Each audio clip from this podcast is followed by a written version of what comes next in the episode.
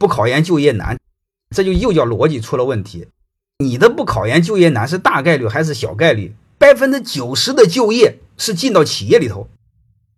企业，我再问你一句话：企业里边的人更看重的是学历还是能力？能理解的意思了吧？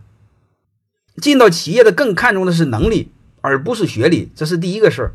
第二个事儿，如果你是很烂的一个本科生，甚至专科生，你考上研究生也没有用，因为他看你的第一学历。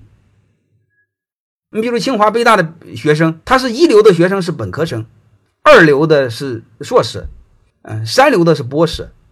因为清华北大的本科生，本科毕业之后百分之九十都出去了，不会在自己学校再读硕士，都是其他学校在读的。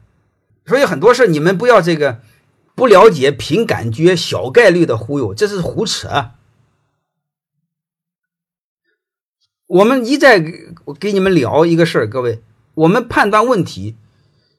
看问题中大概率的事儿判断，就一个个体来说，你也可以考虑个体的因素，但这个事儿来说，我们用大概率的事儿来判断。